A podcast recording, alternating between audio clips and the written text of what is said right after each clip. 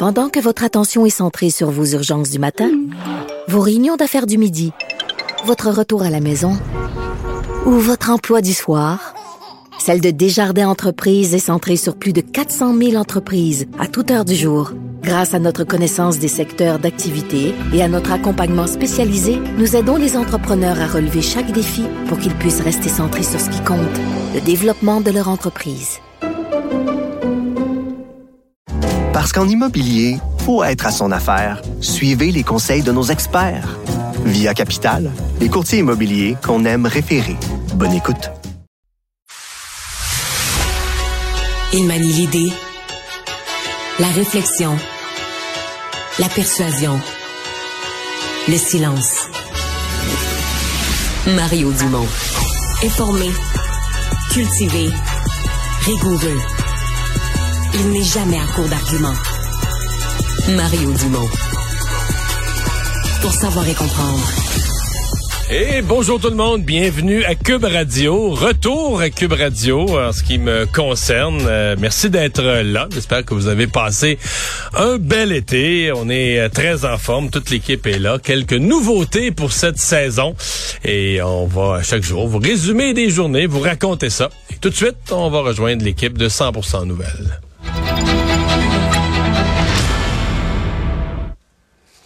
15h30, c'est un rendez-vous qu'on reprend quotidiennement. Allez retrouver notre collègue Mario Dumont en direct de nos studios de Cube Radio. Bon après-midi, Mario. Bonjour. Alors, nous attendons tous demain cette décision du gouverneur de la Banque du Canada. Il y a très peu d'économistes qui prévoient que la Banque du Canada va hausser le taux directeur. Néanmoins, il y a les premiers ministres de l'Ontario, Colombie-Britannique qui demande à ne pas hausser le taux directeur. Il y a même PSPP qui demande au PM d'intervenir aussi. Monsieur Legault a fermé la porte, peut-être sans surprise, mais alors que tout le monde sait qu'elle est indépendante, la Banque du Canada, pourquoi ils sont plusieurs à vouloir intervenir, selon toi, Mario?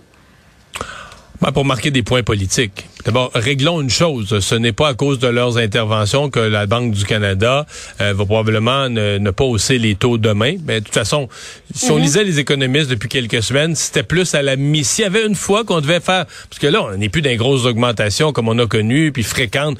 S'il y en a une autre qui était possible pour l'année 2023, c'était à la mi-octobre. Hein? C'était à toutes les six semaines que la Banque du Canada s'exprime. Ça aurait été plus à la mi-octobre, donc dans six semaines que demain. Ceci dit, moi, j'ai regardé beaucoup le dernier rapport économique du Canada. Euh, d'abord, le Canada est en décroissance euh, pour le, trimestre, le deuxième trimestre de l'année. Euh, et c'est pas juste le fait d'être en décroissance économique. Oui, c'est annonciateur. De, OK, l'économie commence à ralentir. C'est ce que la Banque du Canada voulait jusqu'à un certain point. ça, ça calme l'inflation. Mais en plus, les secteurs les plus touchés, c'est la construction résidentielle. Mm-hmm. donc, dans une crise du logement, c'est ah, c'est la dernière chose que tu veux mm. voir dans une crise du logement. Donc pour ces raisons-là, je pense que la Banque du Canada va maintenir les taux. Ceci dit, tu me demandes pourquoi les politiciens interviennent. Ben euh, comment il disait ça là, dans la, religion catholique, le Notre Père ne nous soumet pas à la tentation. Euh, je pense que c'est un peu ça. Là. Délivre-nous du mal. ouais, non, mais c'est ça, c'est que les politiciens ne peuvent pas résister à la tentation. On voit des points politiques on sait que les gens sont frappés par l'hypothèque, puis bon, on se dit. Mais techniquement, moi, je pense que des élus, c'est sûr que les élus des provinces n'ont pas autorité. Donc, ça n'a pas le même niveau que quand Pierre Poliev voulait intervenir, parce que le fédéral, tu sais, il a un pouvoir, il choisit, il peut congédier le gouverneur de la Banque du Canada. Dans le cas des provinces, on pourrait toujours plaider que c'est l'expression d'une opinion. Ils n'ont pas autorité sur la Banque du Canada. Mais pendant des années, pendant des décennies, les politiciens se retenaient de ça. Donc, c'est sûr qu'il faut y voir un mélange d'opportunisme et de populisme, puis de tentation de dire, regarde, les, gens voient ça, les gens sont choqués, puis moi, je vais me mettre, je vais marquer des points politiques, je vais me mettre du bord du monde. Et je dirais que c'est plutôt rassurant de voir que François Legault résiste à ça, tout simplement. Euh, on a entendu le premier ministre François Legault répondre aux questions des journalistes alors qu'il était à Granby pour cette annonce euh, de feuilles de cuivre euh, qui sert à fabriquer des batteries pour les véhicules électriques. Monsieur Legault semble avoir été tellement contrarié euh, au cours des dernières semaines par les différentes attaques de Gabriel Nadeau-Dubois. Euh, il a parlé de lui sans le nommer en disant il y en a certains qui nous reprochent de subventionner ce type d'entreprise pour euh, la construction d'une usine. Pourquoi il est autant piqué au vif par les attaques de, de Gabriel Nadeau-Dubois alors que ça semble être davantage Paul Saint-Pierre Plamondon là, qui, qui le hmm. suit de près, notamment dans, dans Jean Talon? Mais je pense que dans l'art de chercher le gros nerf. Tu sais, quand tu joues de la contrebasse, tu veux faire, tu sais, la corde qui va faire le beau son. Là. Dans l'art de trouver le gros nerf là, qui fait euh, réagir François Legault, il faut quand même donner la palme à Gabriel Nadeau-Dubois. Et c'est Bon, tu sais, c'est une sortie euh, semi-élégante, mais tu sais, des fois en politique, comme on dit, ils jettent les gants, comme au hockey. Mais tu sais, de dire d'attaquer François Legault, parce que lui, évidemment, François Legault était indépendant de fortune quand il s'est lancé en politique avec Lucien Bouchard il y a, il y a 20 quelques années. Donc, il est pas pauvre aujourd'hui.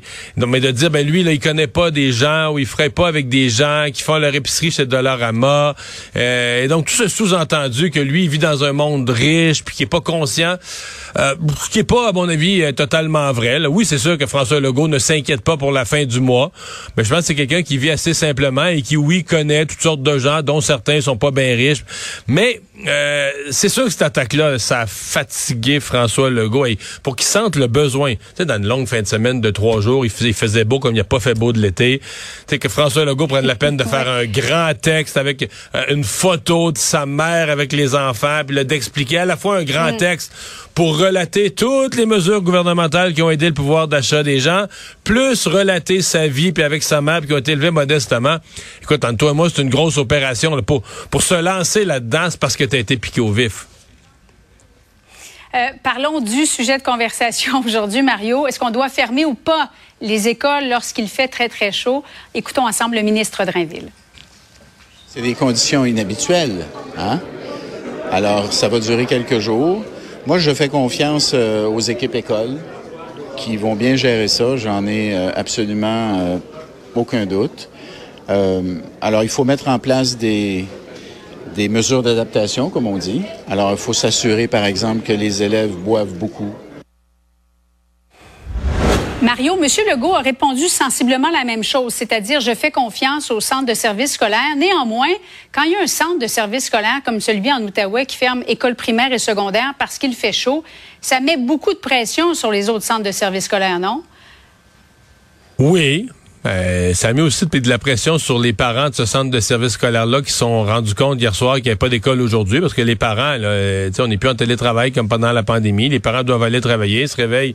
Puis tu sais, on dirait que la veille d'une tempête de neige, d'abord les tempêtes de neige, souvent, on les voit venir deux, trois jours d'avance. Tout le monde est sur le qui-vive, se prépare un scénario, peut-être qu'il n'y aura pas d'école. Je pense pas que personne, là, en début d'année comme ça, euh, s'est dit, ah, il va faire tellement chaud qu'il n'y aura pas d'école. Donc, je pense que les parents ont été pris au mm. dépourvu. Moi, sincèrement, j'ai trouvé ça gros, là. Je pas ça, je dirais pas que j'ai trouvé ça grave. Mais tu sais qu'on utilise des journées qui sont prévues. Euh, tu sais, je me demandais, je me disais, il va-tu avoir une journée où il y a du verglas ou euh, une tempête de neige, puis que c'est vraiment dangereux sur les routes, là, que le transport scolaire met en danger la santé des enfants. Puis là, ils vont se dire, ouais, mais là, on n'a plus de journée. C'est parce que là, ils risquent d'en utiliser deux, euh, Julie, parce que demain, il annonce plus chaud qu'aujourd'hui. Je suppose que si tu as donné congé aujourd'hui, tu vas être comme forcé de donner congé demain. Donc, on va avoir utilisé, on va être au 6 septembre, on va avoir utilisé deux journées de tempête de neige. Et ben. alors qu'on doit avoir 180 jours hein, de, journée en classe. Excuse-moi. Euh, en, en France, c'est un pays où il fait plus chaud qu'au Québec, surtout dans le sud de la France. L'école finit à la mi-juillet. Ben, autour de la, fête des Français le 14 juillet, juste mhm. avant, généralement dans les, jours précédents, ils finissent l'année scolaire. Je pense pas qu'ils ont la clim dans toutes les écoles, dans toutes les écoles de village en France. Donc c'est pas, euh, tu sais, on s'adapte. C'est pas complètement unique ce qui se vit au Québec. Des journées chaudes au mois de juin et au mois de septembre, il y en a eu. Bon, qu'on se dise comme société, euh, avec le réchauffement, il y en aura plus. On va, quand on va rénover les écoles, on va, on est une société avancée, riche. On va essayer de mettre une climatisation, une meilleure circulation d'air dans les écoles.